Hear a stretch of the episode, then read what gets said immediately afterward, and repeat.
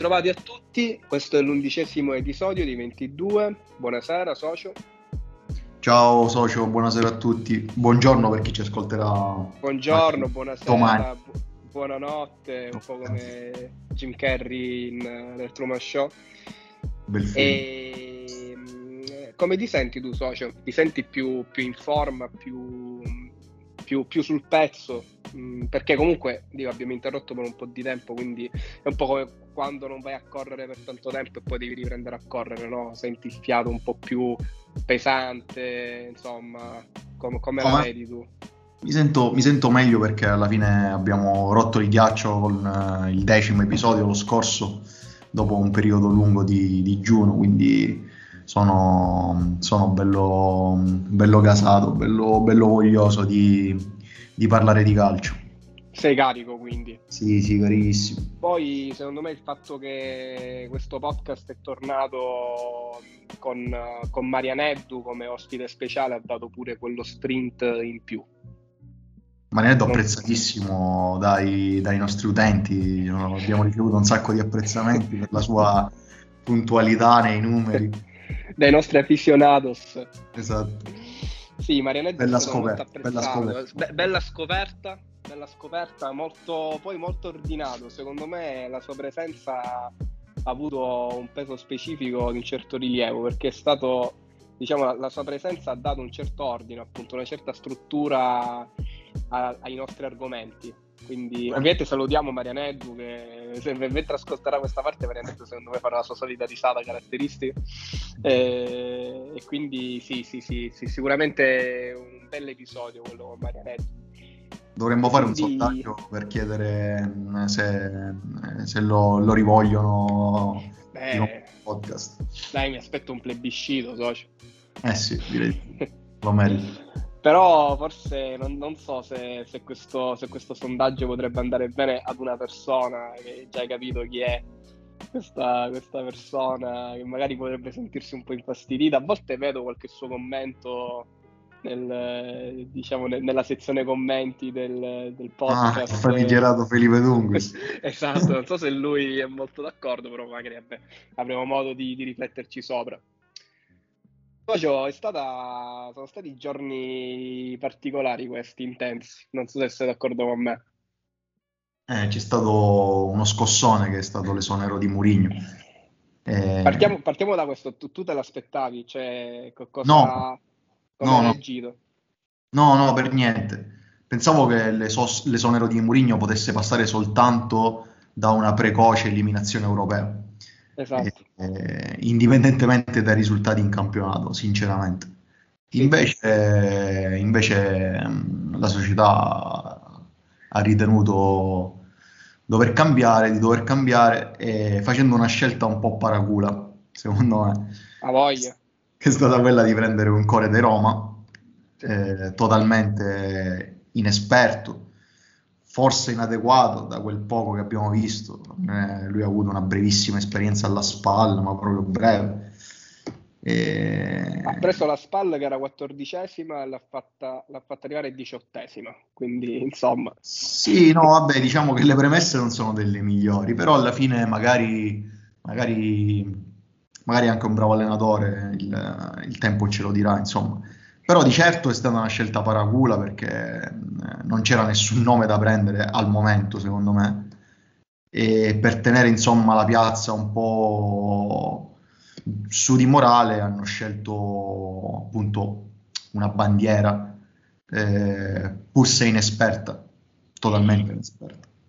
Sì, diciamo che alla fine non è stata una scelta motivata da ragioni tattiche, eh, ma più da ragioni d'animo quasi, no? Per cercare di colmare quel vuoto che, che Mourinho inevitabilmente ha lasciato.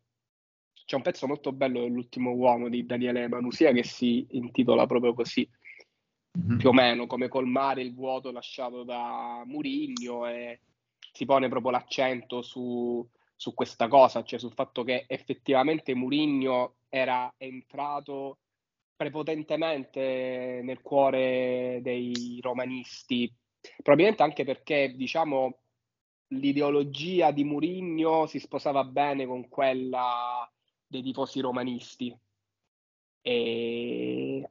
che sono sempre un po' così, mh, mm, si, si, sentono sempre un po' eh, penalizzati dal sistema, a volte penalizzati anche da loro stessi, sfortunati. Sì, hanno un eh, po' un complesso di, sì. come si dice, di, di inferiorità, insomma, manie di persecuzione. Sì, cioè non è facile essere romanista, cioè per essere no. romanista secondo me ci vuole, ci vuole coraggio, in senso positivo anche, eh, perché dico, la, la fede romanista è, e in generale l'ambiente Roma è un ambiente molto stimolante, per come lo vedo io dall'esterno che non tifo Roma, molto stimolante che ti può dare tanto come allo stesso tempo può toglierti tanto. E quindi Murigno in tutto questo è entrato tanto bene proprio nelle, ripeto, nelle dinamiche eh, della, della, fede romanista. Si è sposato perfettamente con l'ambiente. Sì, e, sì. A tal punto che, nonostante Murigno, diciamo la Roma di Murigno, abbia avuto una media di 1.61 punti, addirittura la media più bassa per un allenatore della Roma, leggevo stamattina, dal, dalle, dall'epoca delle, delle, delle, mm, vittorie a tre punti, quindi dal 94-95 alla media ha avuto la media più bassa Mourinho in campionato. Nonostante questo, comunque i tifosi romanisti erano, sono legati a Mourinho a tal punto che direi la maggior parte dei tifosi non ha accolto bene questa notizia. Beh, diciamo che a lui sono, sono, state perdonate, venivano perdonate cose che probabilmente ad altri allenatori non sarebbero mai state perdonate, proprio perché è riuscito, come dici tu, a immedesimarsi totalmente nella, nella tifoseria, nel cuore dei tifosi, no? Anche con questo suo eh, continuo vittimismo, questa, eh, questa, questa sorta di eh, aura che si creava into- attorno per cui tutti ce l'avevano con la Roma, tutti volevano svantaggiare la Roma, tutti volevano far cadere la Roma, eh, eccetera, eccetera. Però io sono curioso di sapere cosa ne pensi tu a proposito, cioè, tipo, dovessimo fare un bilancio. Tu adesso ti chiedo, socio, fammi un bilancio di questi anni, quanto sono stati? Tre? Tre anni? So, sono stati no. tre anni, sì. sì. Tre anni fammi un bilancio di questi tre anni di Murigno, considerando anche che ha vinto una Coppa Europea, eh, che seppur eh, si trattasse di una Conference League, è una Coppa Europea. Sì, diciamo che, allora, aprendo una parentesi sulla Conference, secondo me comunque non va uh, sottovalutata la portata della vittoria di quel trofeo, perché comunque un trofeo europeo. È vero, mh, le squadre che partecipano a, a, questa competizione non sono forti quanto le squadre che partecipano all'Europa League, però comunque la Roma ha dovuto affrontare ad esempio il Leicester in semifinale e sono state due partite molto complicate. Quindi comunque io do tanti meriti eh, alla Roma di, di Murigno per aver vinto quella coppa.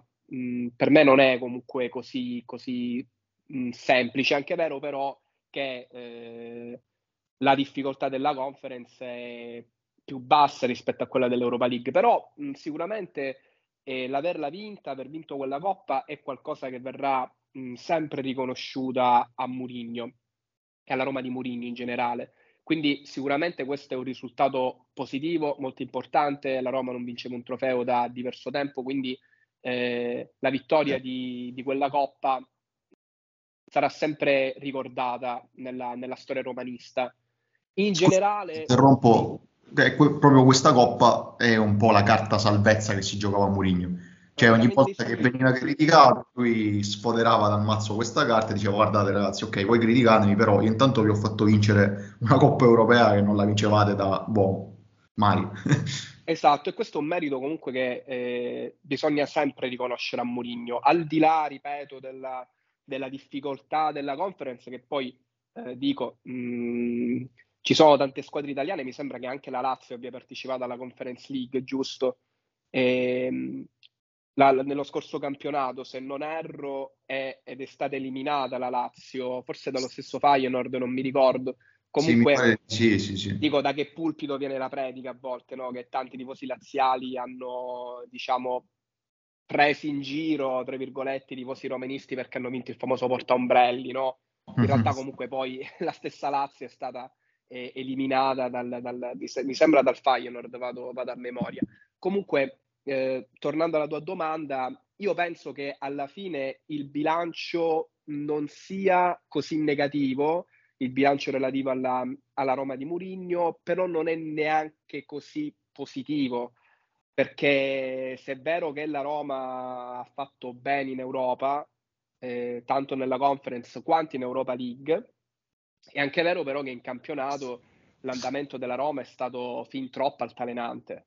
E sul piano del gioco poi non ho mai visto una Roma convincente. Il gioco di Mourinho mi è sempre sembrato un gioco vetusto, un gioco eh, anacronistico, eh, insomma non più al passo coi tempi. Eh, mi è sembrato proprio un gioco inadatto che tra l'altro non era tale da mh, saper sfruttare al meglio anche le potenzialità che ha la Roma comunque perché questo lo dici tu pure molto spesso, no? E sono d'accordo con te su, su questo punto. Cioè, la Roma ha una buona squadra, cioè la Roma non, non merita per la rosa che ha di essere al nono posto. Magari eh, non meriterebbe neanche di piazzarsi tra le prime quattro perché non, la rosa della Roma comunque non è paragonabile a quella del Milan, della Juve e così via dicendo. Però sicuramente non, non, merita neanche di trovarsi dove sta. Per questo motivo, alla fine, concludendo la riflessione e, facendo la stessa domanda a te, eh, riguardo diciamo, al bilancio della Roma di Murigno, mh, io credo alla fine che l'esonero sia stato giusto socio, cioè l'esonero andava fatto, però capisco anche ehm, il vuoto che ha lasciato Murigno su un piano proprio prettamente sentimentale, perché la piazza stessa è una piazza sentimentale, è una piazza passionale. Quindi appena va via l'uomo passionale per antonomasia, eh, come Murigno, l'uomo che riesce a, ad aizzare la folla, a mobilitare le masse, eh, diciamo, appena va via lui è come se in un certo senso va via proprio il condottiero della, della ciurma e quindi mi rendo conto che, che, che il voto lasciato da Murigno sarà un voto difficile da colmare, e non è detto che De Rossi riesca a farcela e questa sarà una sfida molto importante per lui. No, sul fatto di aver vinto la, la Coppa sono d'accordo ed è, come ti dicevo, eh, l'unica cosa che salvo dell'esperienza di Mourinho in questi anni in Italia. E poi fondamentalmente secondo me le colpe di Mourinho sono state due. Una, eh, non soltanto non qualificarsi in Champions League per tre anni, ma non lottare per qualificarsi in Champions League per tre anni. Esatto. Cioè non arrivare nemmeno a contendere il quarto posto alla quarta squadra eh, che poi si è qualificata in Champions. E, e, poi un'altra grande colpa, secondo me, di Mourinho è stata quella di aver valorizzato pochissimo eh, i giocatori della, della, della Rosa la, la, la, la rosa, insomma. E... Non lo so, l'unico giocatore che mi sento dire che Mourinho abbia valorizzato è Bove, perché alla fine Zaleschi, lui. Forse, forse Come? anche Zaleschi, metterei anche Zaleschi probabilmente. Zaleschi che però mh, mm, sinceramente non mi ha convinto tanto. Cioè Bove sì, Bove mi ha convinto, eh, generoso, eh, un buon giocatore, non ti saprei dire se è un bel giocatore, ma un buon giocatore sicuramente. E poi per il resto ha totalmente svalorizzato Pellegrini, cioè Pellegrini sì. ormai è diventato, non è, fuggi- è, uscito fuori dal giro della nazionale, eh, era uno dei nostri migliori centrocampisti italiani, mezza, mezzala italiani, e, ma come lui mi vengono in mente anche tanti altri giocatori come, non so, eh, eh, Smalling, vabbè, ha avuto i problemi fisici che ha avuto. Sì, ma ha desaparecido, poi non si, è, non si è capita bene la situazione di Smalling in realtà. Sì, e, insomma, non, non, non, ha, non, ha, valorizzato molto secondo me la rosa a disposizione, anche se è vero che mh, Pinto, che anche lui ha dato le dimissioni, ehm, ha fatto alcune cose buone, ma ne ha fatte anche tante brutte, perché secondo me la Roma ha preso, come diciamo sempre, tanti buoni giocatori come eh, pur se a mezzo servizio, pur se mezzi rotti come Dybala, eh, Lukaku, vabbè, ottimo colpo non è nemmeno uno, uno, rotto, è uno integro fisicamente. I vari Aguar, Renato Sanchez che praticamente non ci sono mai stati, Llorente che è diventato ormai un perno della difesa anche perché non c'è nessuno, Andica che stava giocando, e Paredes. Poi ci sono giocatori come Christensen che onestamente molto, poca, vedo, vedo molto, molto, limitati, cioè sì. Selic eh, giocatori super mediocri che non, non, non, non, alzano per niente il livello della squadra. E, quindi, secondo me, sono tutte componenti da valutare queste nel, nel, nel percorso che Mourinho ha fatto in questi anni. Quindi direi salviamo la, il fatto che abbia vinto una Coppa Europea, eh, però d'altro canto dobbiamo, dobbiamo dire che ha fatto molto male in queste due cose. Sì, diciamo che, che la Roma come rosa ha una buona base di partenza. Eh, può essere ha delle potenzialità che possono essere sfruttate meglio. C'è da capire, però, come dicevo prima, eh, a conclusione del pensiero, eh, c'è da capire se De Rossi riuscirà a farcela. Ehm, per me non sarà facile, cioè n- non è soltanto una questione di animo, cioè di dover eh, dare uno scossone emotivo alla squadra. E per me c'è proprio da trovare anche una quadra da un punto di vista tattico. Mourinho aveva cominciato col 4-2-3-1 con, con la Roma, eh, poi è passato alla difesa a 3, però cioè, non ha mai convinto pienamente questa squadra sul piano del, del gioco. Eh, anche quando... Lukaku, ad esempio, nell'ultimo periodo, cioè, mi sembra troppo isolato. Poi secondo me quest'anno si è, si è, non so perché abbia deciso di farlo, si è proprio snaturato dalla sua idea di calcio che abbiamo visto in questi, in generale nella sua carriera, ma soprattutto in, nei due anni precedenti alla Roma.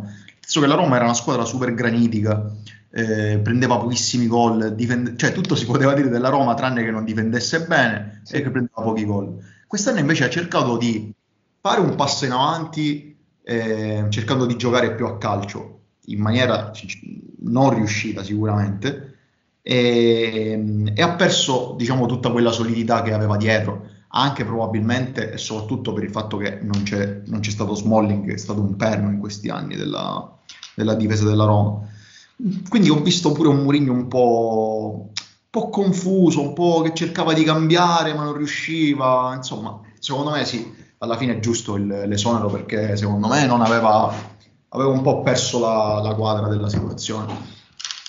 Eppure, anche, a livello, anche secondo me anche a livello di rapporto con i giocatori. Probabilmente sì, probabilmente sì. Eppure eh, se tu parli con più o meno con qualsiasi tifoso della Roma, eh, perché questo è il pensiero comune direi della maggior parte dei tifosi della Roma, eh, diciamo eh, quasi, quasi tutti eh, sono, sono, non sono d'accordo con questa decisione della società sì, e sì, anzi ma... hanno sfruttato questa, questa, questo evento, questa opportunità per, per eh, criticare, per sputare ancora più fango eh, nei confronti della società, nei confronti dei Fritkin, quindi in realtà non è stata una scelta così condivisa, ecco.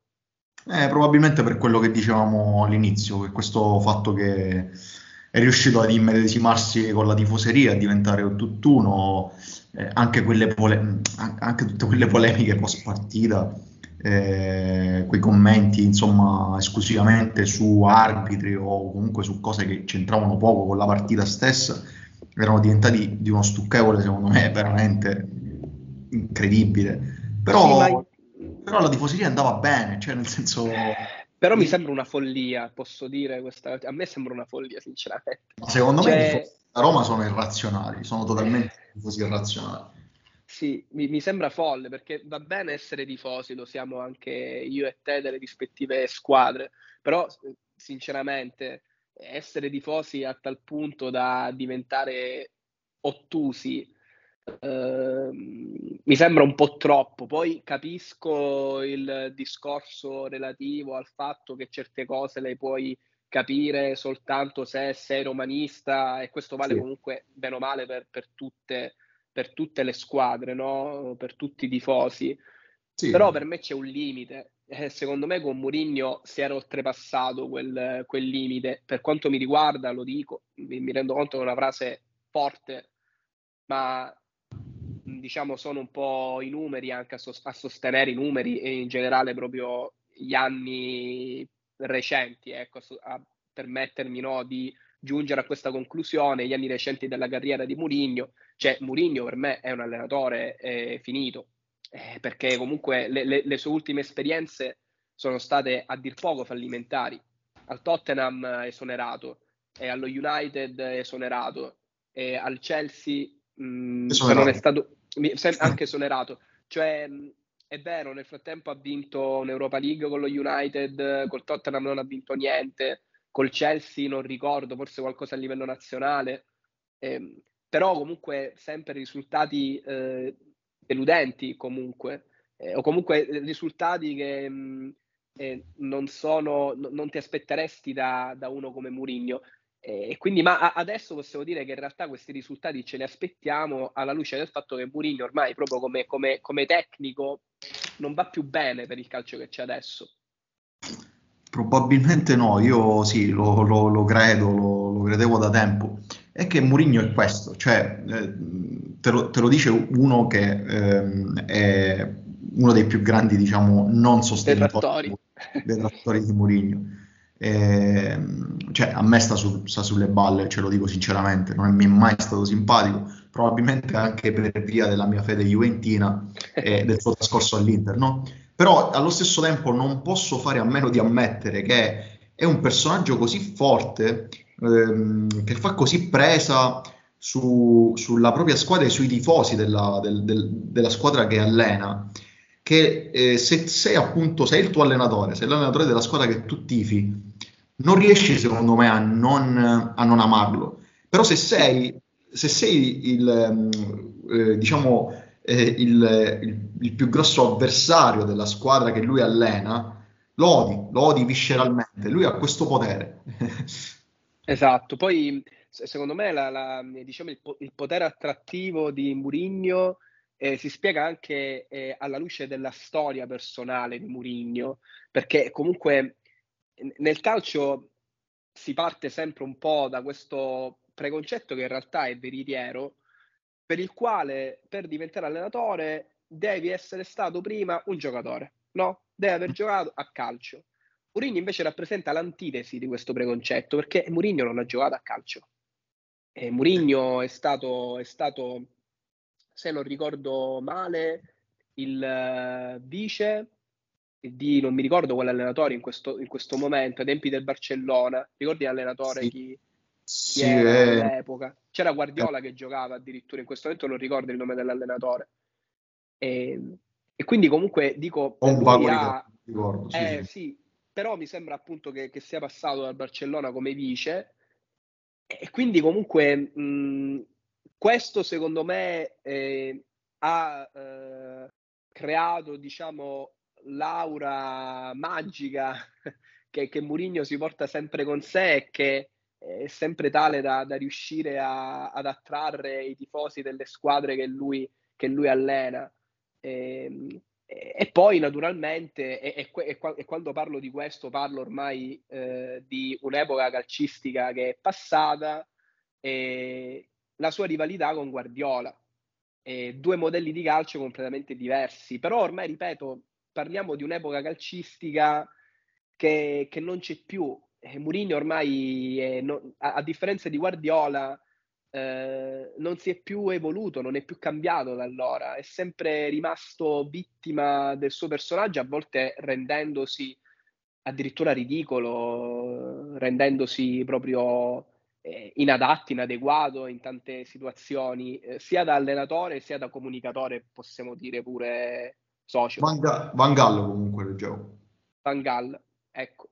Quindi io, io non, nascondo, non, nascondo, di essere anche affascinato da, da Murigno e magari non, non, provo gli stessi sentimenti negativi che provi tu per Murigno, e però allo stesso tempo mi rendo conto che ormai questo allenatore ha dato, ha dato, cioè io fossi lui personalmente lascerei proprio l'Europa e andrei in Arabia, andrei eh, in MLS, eh, non so, cioè proprio mi eh, godrei la mia pensione, diciamo, anche continuando ad allenare, eh, però ormai Europa, calcio europeo, calcio competitivo e Murigno sono due linee parallele.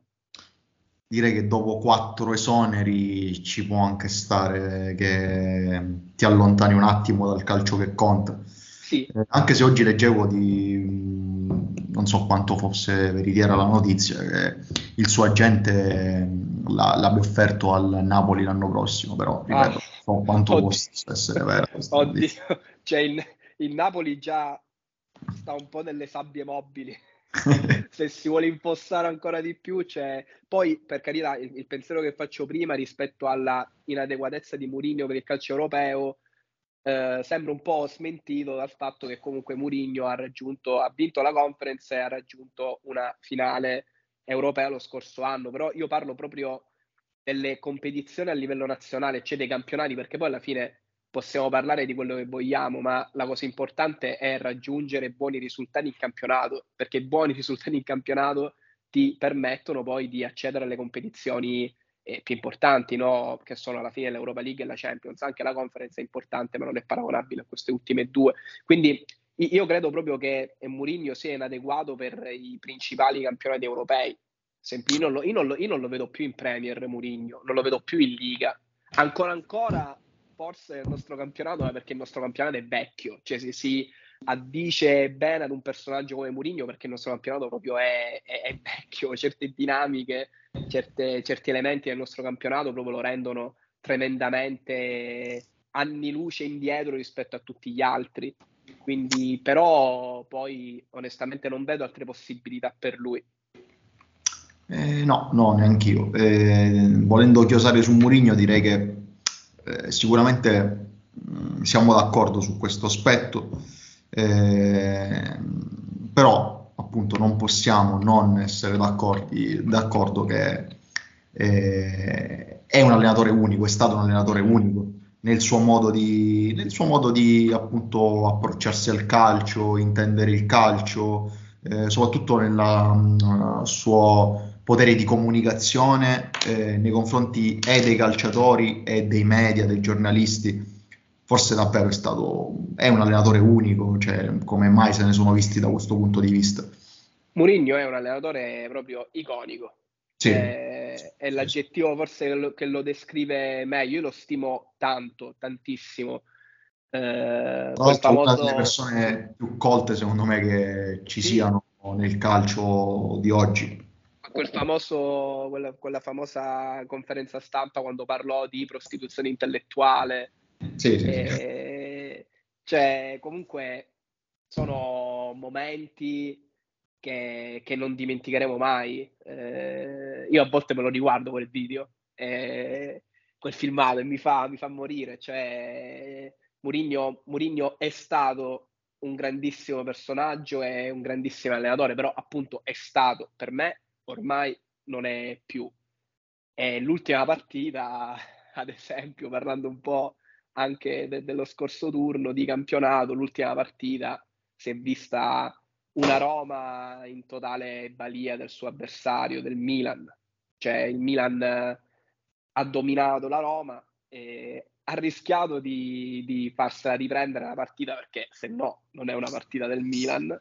Mm. E, però comunque la, per, per, questo dico che, che, il lavoro di De Rossi sarà particolarmente difficile perché proprio a me, a me cioè, ho, avuto l'impressione che la Roma sia eh, in difficoltà non soltanto da un punto di vista emotivo, eh, ma anche proprio da un punto di vista di gioco, da un punto di vista tattico, appunto. Eh, l'ultima partita col Milan uh, si, è vista, si è visto parecchio quello che dici, ma in realtà nelle ultime partite della Roma si era visto parecchio. E, eh, e quindi sì, il Milan sostanzialmente ha dominato la partita, ehm, anche se come dici tu ha rischiato di farsela riprendere. Eh, però poi insomma ha dimostrato di essere, di essere più forte portando a, casa, portando a casa i tre punti. Milan che mi fa ridere la situazione del Milan perché sembra sempre eh, sull'orlo del baratro, no? che è arrivato, è finito, Pioli out, prossima partita ora perde, via, basta, Pioli out, si trova un altro allenatore. Poi però Pioli riesce sempre a vincere quella partita che conta e, e, resta, rimane, nonostante io credo che tu sia ancora della, mia, della, della stessa idea mia, cioè quella che il suo ciclo sia finito eh, al Milan, però nonostante ciò il Milan va, sta facendo il suo campionato come dico sempre io, terzo, probabilmente non riuscirà ad agganciare quelle avanti, probabilmente non si farà agganciare da quelle dietro. C'è questa Europa League che comunque non so se è alla portata del Milan mm, perché ci sono squadre forti, eh, perché c'è il Liverpool, il Liverpool, il Liverpool è molto forte. Eh. Eh, però sai, eh, è giusto che il Milan giochi questa competizione per vincerla. Però so, cioè, posso dirti una cosa, cioè alla fine dico, pensiamo alle finali di Champions del 2005 e del 2007, cioè virtualmente con il Liverpool stiamo 1-1, quindi ancora la bella si deve giocare, eh. dico mm. questo. C'è qualche messaggio subliminale? Non me la giocherei oggi, oggi con Liverpool in queste situazioni, in queste condizioni, cioè il Milan in queste condizioni, il Liverpool in queste condizioni, non me la giocherei una finale. So, che ne so, immagina TG Reinders che fa come, come cacà, oppure, non lo so, non, non, basta, basta. Non, no, ma perché il Liverpool, il Liverpool, dopo qualche annetto, uno o due anni un po' così, adesso mi sembra ritornato molto, molto forte eh, anche, c- anche Salah, Salah comunque cioè, ha, ha, mostrato una continuità incredibile. Eh, cioè, non, non, so, io, io mi, immag- cioè, mi, aspettavo un calo, ad esempio, da Momo Salah. Invece, comunque, nonostante tutto, lui mh, riesce sempre ad essere molto continuo.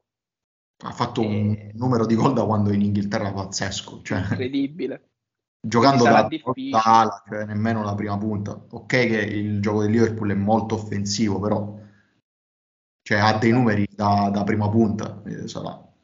Sarà complicato se il Milan dovesse mai, mai, affrontare il Liverpool. Comunque sì, quello che dici sul Milan è un po', cioè, fa ridere anche a me. Ad esempio quando apro i post su Instagram della pagina ufficiale del Milan, uno dei primi commenti che leggo sempre è pelato di merda cioè proprio subito, cioè un, una buonissima parte dei tifosi del Milan è avvelenato contro, contro, contro Pioli. Eh, non so fino a che punto poi questa rabbia nei confronti di Pioli possa essere spiegata, razionalizzata. Sicuramente il malcontento generale dei, dei tifosi eh, è anche proprio il sintomo direi principale del fatto che il ciclo ormai è terminato, anche il rapporto con, con i tifosi ormai si è logorato del tutto e secondo me anche il rapporto con certi giocatori, però nonostante tutto, come hai detto tu, il Milan eh, in campionato comunque ha, ha, rialzato abbondantemente la china, cioè sì. comunque le, le, ha fatto credo 5-6 risultati utili consecutivi, quindi certo nel frattempo tutto questo è stato condito da, da una eliminazione dalla Coppa Italia, dal, dalla eliminazione dalla Champions eh, e quindi però ancora secondo me non tutto è perduto. Cioè Pioli mh, sarà un lavoro molto difficile quello che dovrà fare Pioli, però mh, ancora può, può, può, può, salvare, potremmo dire, la stagione. Sì, no, no, no, abbondantemente. Io sono fiducioso, te l'ho detto, l'ho detto spesso negli episodi passati. E, l'unica cosa che non mi convince tantissimo del Milan è, cioè, più che del Milan di, di uno dei singoli del Milan è, è Leao, che secondo me sta underperformando troppo quest'anno. Sì. Leao deve fare di più e il Milan ha bisogno di un Leao che faccia di più. Tre gol sono troppo pochi. Troppo Tre gol e cinque assist. Sono troppo pochi. Leao deve essere a questo punto della stagione con almeno 10 gol, 10 assist. Almeno. Sì. Eh, per, quello, per il valore del giocatore, perché tutti lo consideriamo uno dei giocatori più forti e promettenti nel panorama europeo, quindi deve, sì. deve alzare ormai direi che l'ultima partita veramente da fenomeno che ha fatto Pioli è stata quella di Milano contro il Paris Saint Germain.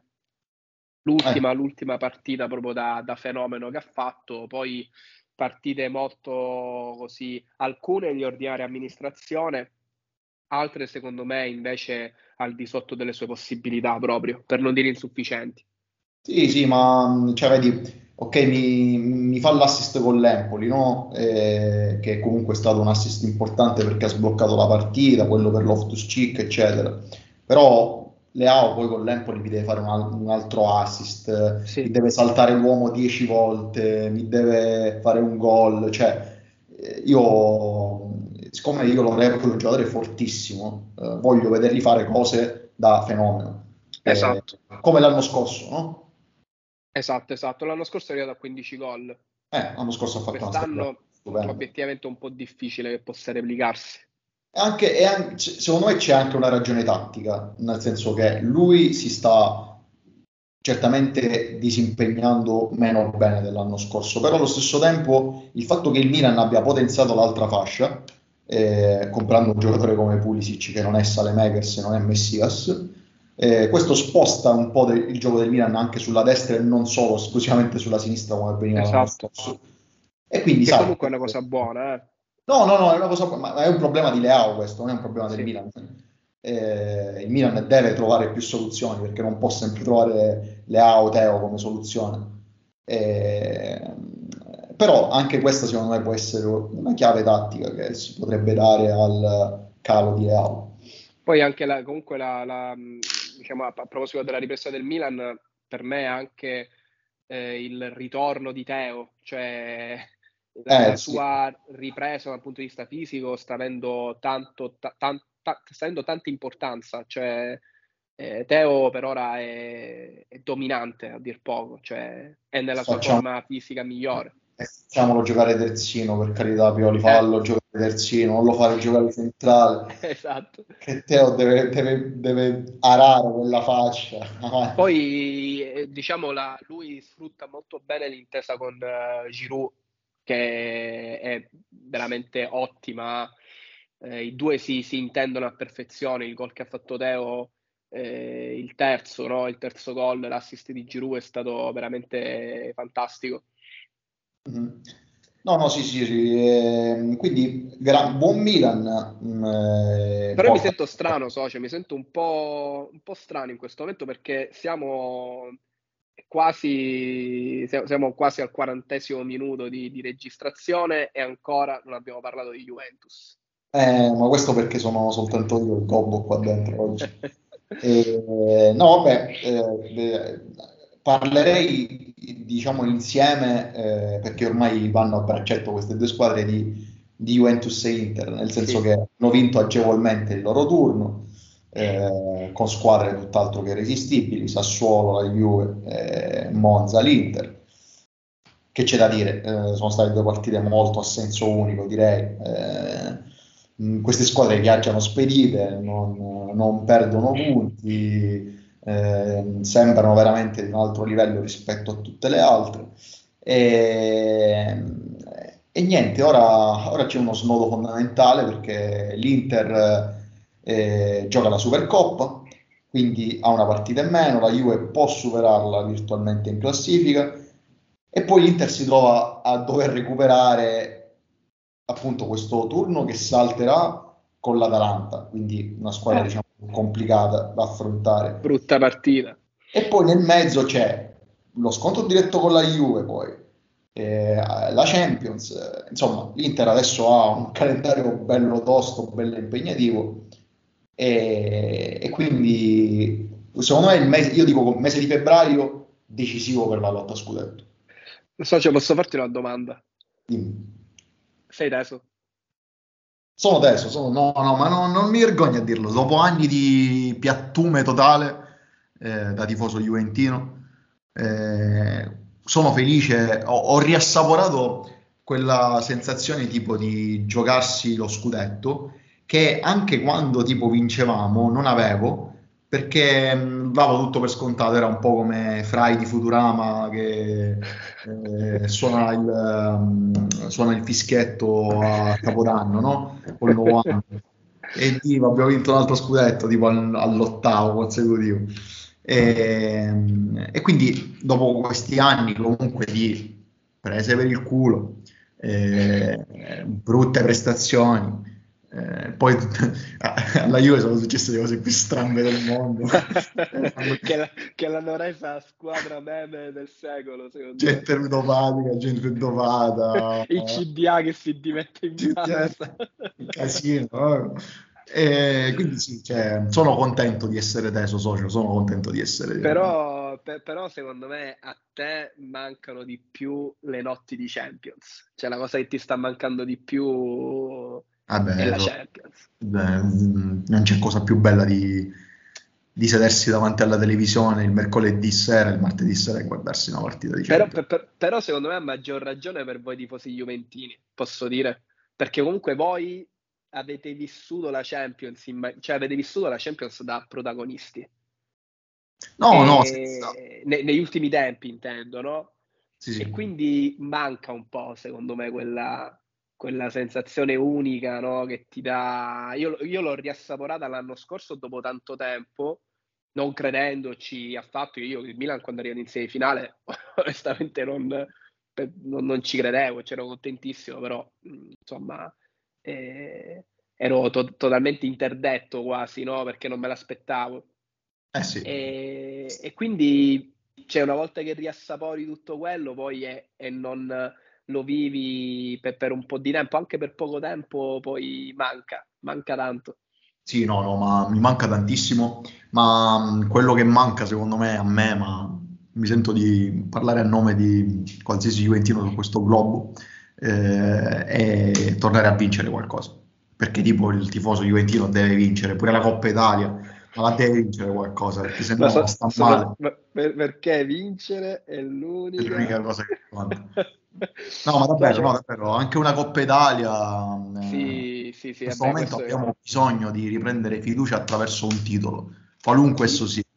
Vincere, vincere aiuta a vincere, come, come si dice. Io guarderei in, in, successione queste partite che ho davanti un po' così, mm, eh, diciamo, consecutivamente. Napoli-Salernitana, partita, eh, insomma... Napoli, ma non, non, mi sento di dire che sia uscito dalla crisi perché ha vinto al novantesimo contro eh, la Salernitana. Eh. Non mi ha convinto sinceramente tanto la vittoria no. del Napoli contro la Salernitana. No, eh, stasera tra l'altro lo vedremo in Supercoppa esatto. eh, come andrà e, e, niente, Valterone comunque è passato alla difesa a 3, eh? stasera giocherà a 3. Qualcosa è bello perché poi certi allenatori quando sono proprio nel, con, con, le pezze al culo non sanno più cosa fare, passano alla difesa a 3 come mossa di default. No, comunque sarebbe bello, magari lo facciamo pure in qualche eh, qualche altra occasione, oppure mh, mm, nell'episodio che vorremmo fare il sabato mattina. Eh, sarebbe bello parlare di, di, di, un trend che secondo me ormai è costante non soltanto nel calcio italiano, ma in quello pure internazionale, di giocare a tre. Cioè ormai tutti giocano a tre. Sì, anche tutti. spesso come, come mossa conservativa. Eh, ma sai, le, le c'è chi lo fa anche come il City, no? In maniera spregiudicata, sì. facendo giocare un centrale al centrocampo, però comunque nessuno rinuncia più ai tre difensori puri.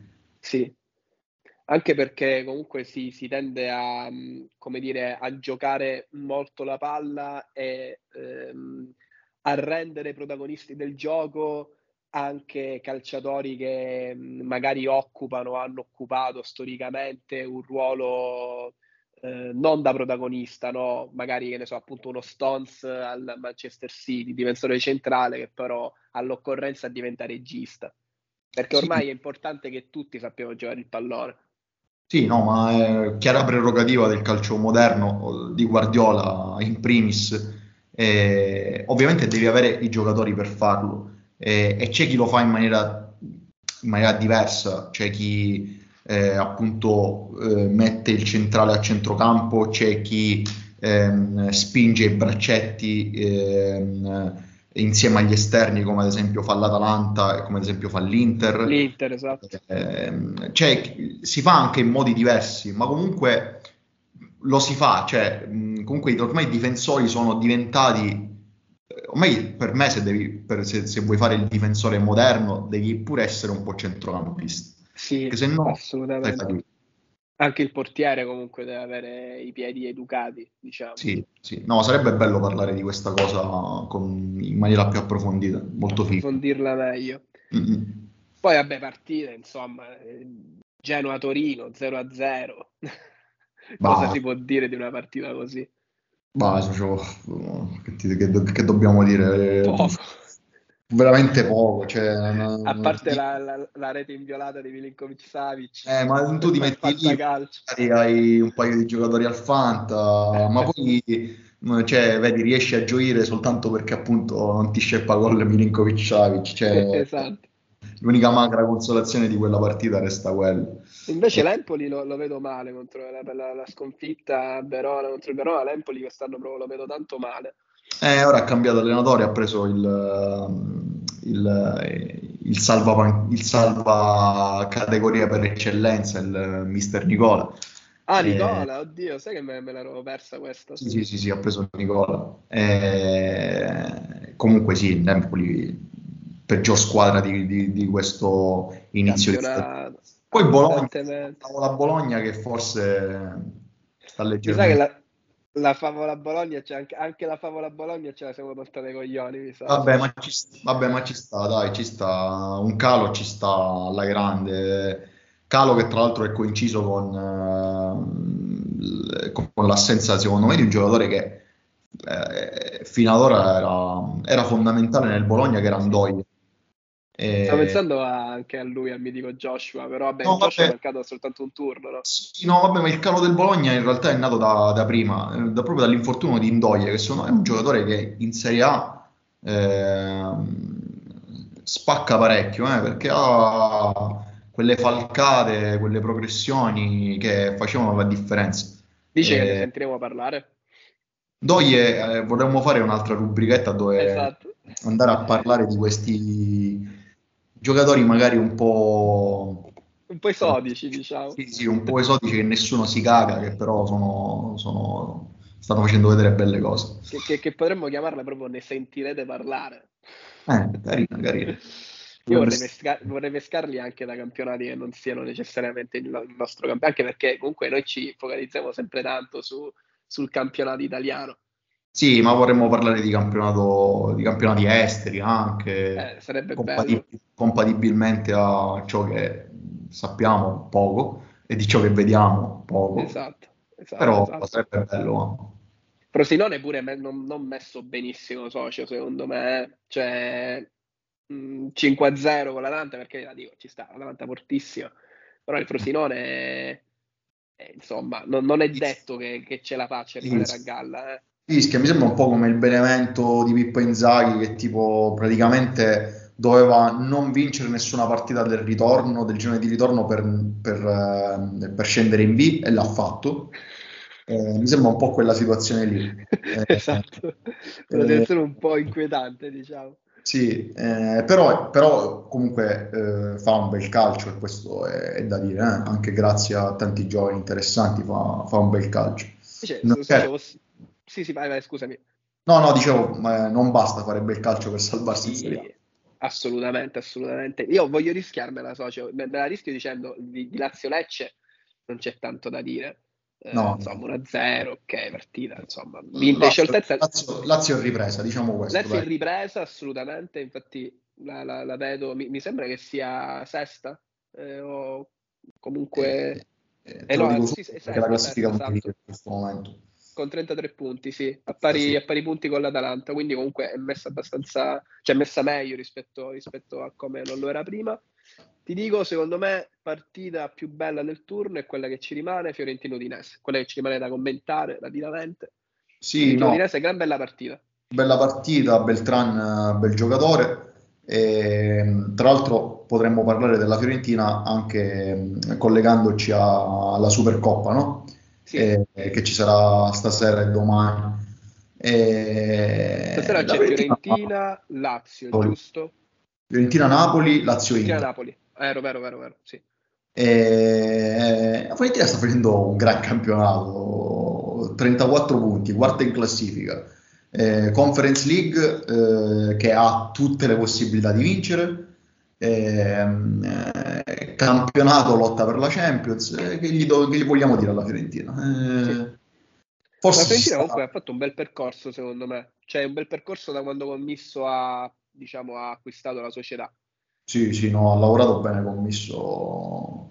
Pensavo fosse uno di quei classici cialtroni americani che vengono a fare soltanto, soltanto i fenomeni qua in Italia, però in realtà è uno che le cose le ha fatte e le sta facendo. I soldi ce li ha messi, si è fatto seguire anche abbastanza bene, credo, eh, perché comunque dico, non, non conosceva ovviamente la nostra realtà. Quindi tanto di cappello alla, alla Fiorentina, che magari può anche riuscire a vincere la conference se Italiano non eh, mette la linea difensiva a centrocampo come, come ha fatto contro i Eh, ma quest'anno sta dimostrando di aver imparato dagli errori, eh. Sì, Eh, gioca in maniera meno spregiudicata, prende meno gol. No, no, italiano sta migliorando un sacco pure lui. E della Supercoppa Soci in Arabia che ne pensi? Commentino proprio così. Ah, io-. Io non sono uno di quelli che tipo dice ah che schifo, Madonna, si va a giocare in Arabia, eh, eccetera, eccetera. Alla fine è un format che a quanto ho visto stanno seguendo anche altri campionati, la Liga ha fatto la stessa identica cosa, Sì. eh, facendo sempre questo, eh, questo formato, quindi semifinali e poi finale. Eh, certo, non mi piace tanto il fatto che vengano mh, ancora di più aggiunte partite come se fossero poche. Eh, eh, questo secondo me, mh, cioè, è carino, però anche una partita secca e basta ci sta, cioè nel senso non c'è bisogno di fare questa, queste due partite ravvicinate una all'altra. E comunque nel complesso ci sta, e, e sai che penso, socio, fondamentalmente? Eh, molta gente sostiene che la Supercoppa vada giocata ad agosto, no? Sì, come un Come tempo, no? prima, prima del campionato. Sì, sì, sì, esatto, esatto. Ma mh, io credo che se tu vuoi vedere un bello spettacolo, la Supercoppa la devi vedere in questo periodo dove le squadre sono in forma, non in un periodo in cui parliamo comunque di un calcio di agosto, mh, preparazioni, squadre ingolfate. Cioè, se vuoi vedere un bello spettacolo, è giusto calare queste partite in questo periodo di- dell'anno. Poi non Però so tu, socio, tu, socio, sei un grande fan del calcio d'agosto. Cioè, tu sei quello che si guarda le amichevoli della Juve, tipo alle 3 Ma il di calcio è bello finché non resta competitivo, capito? Finché Tu sei un grande fan eh, dell'amichevole a Villa... Scherziamo, giochiamo, è bello. Però, l'amichevole a Villartenosa, sono, tutte- sono tutti eventi in cui tu praticamente sguazzi, va. Vabbè, ma io mettimi una partita di, di calcio, cioè, sono, sono a posto, cioè, non ho bisogno di nient'altro. Comunque, però, sai, il tuo discorso, a parte tutto, si dovrebbe porre allora anche per la Supercoppa europea. Cioè, tu la faresti giocare praticamente con il campionato in corso. Secondo me sarebbe più, più interessante perché eh, le squadre arriverebbero più preparate all'evento. Sì. È vero, è vero. Volevo eh, leggere la, la- la domanda che un ragazzino ha fatto al ministro per lo sport e i giovani, Andrea Bodi, eh, Sì. che eh, ha chiesto al ministro eh, cosa ne pensasse dei tornei di calcio che vengono giocati nei paesi arabi in cui non vengono rispettati i diritti umani. Parafrasando la risposta del ministro, eh, lui ha, diciamo, ha risposto a questa domanda molto giusta, molto pertinente di questo ragazzino, ha risposto dicendo che in realtà questi tornei organizzati in questi paesi danno speranza, eh, in qualche modo eh, l'organizzazione di questi tornei aiuta l'alfabetizzazione sì, eh, civile. sì. Eh, non so, ecco, vorrei, vorrei chiudere vorrei chiudere l'episodio così. No, vabbè, forse... da, da, da, mie, dal mio sì sicuramente si dice cosa ne pensi. Cioè, tu cosa ne pensi? No? Ma io penso che, che, che, questa risposta del ministro Abodi non, non, non meriti alcun commento. cioè, proprio mi, mi, limito a dire semplicemente che è, è, è l'espressione più, più, più grande più autentica de, dell'ipocrisia di questi soggetti, di questi personaggi come lui, insomma, come poi tu, tutti, diciamo, tutte, tutti coloro che, che, che, stanno ai vertici nella politica, nello sport, e, e quindi di, di, questi, eh, di, questi, personaggi appunto che, che, poi lavorano un po' dietro le quinte e si nascondono su, diciamo, si nascondono dietro a queste frasi così, insomma, molto vuote di contenuto, ecco. Diciamo socio che io e tu eh, lo possiamo dire vanno a giocare in Arabia perché gli danno i milioni. Eh, il ministro Bodi non lo può dire e quindi deve dire altro non può dire sì. guardate ci danno una vagonata di soldi quindi andiamo a giocare lì certo però, però buttarla diciamo anche sulla retorica del, del, eh, dire, dell'essere degli esportatori di, di democrazia un po', un po' questo modello all'americana Vabbè, ma la, politica, abbastanza... la politica socio è ipocrisia. Sì, c'è poco da fare, sembrerà una frase fatta, ma ahimè è così. Così. Bene, socio, allora... Con questo senso di amarezza. Ci... Questo senso di amarezza, questo undicesimo episodio... Disillusione. lo chiudiamo, lo chiudiamo con, una, con una vena di, di, malinconia, però dai, a volte, a volte è giusto così. E niente, stasera ci, ci vedremo questo croccante Napoli-Fiorentina, pronostico al volo, socio. Ma... Fiorentina, vince la Fiorentina. Tra l'altro, la cosa figa eh, è che si va direttamente ai rigori. Non so se lo sapevi. Se si ah, sì, sì, non, non si gioca, non si giocano i supplementari, però l'ho letto stamattina. Quindi, boh, Fiorentina ai rigori, così. Fiorentina ai rigori, io, io avrei voluto che si giocassero i supplementari, sinceramente. Eh, però vabbè, io, io, oddio, io direi pure Fiorentina, però spererei tanto che il Napoli riesca a vincere perché io comunque, come, come già detto in passato, provo, provo simpatia per Mazzarri. Va. Ah, ma chi non lo ama Mazzarri? Dai, dai cioè, va bene, socio, dai. Va Al bene. prossimo episodio, che sarà il nostro dodicesimo episodio, che andrà registrato martedì. Martedì prossimo, sì. Martedì prossimo. Un saluto a tutti e alla prossima. Ciao socio, ciao a tutti.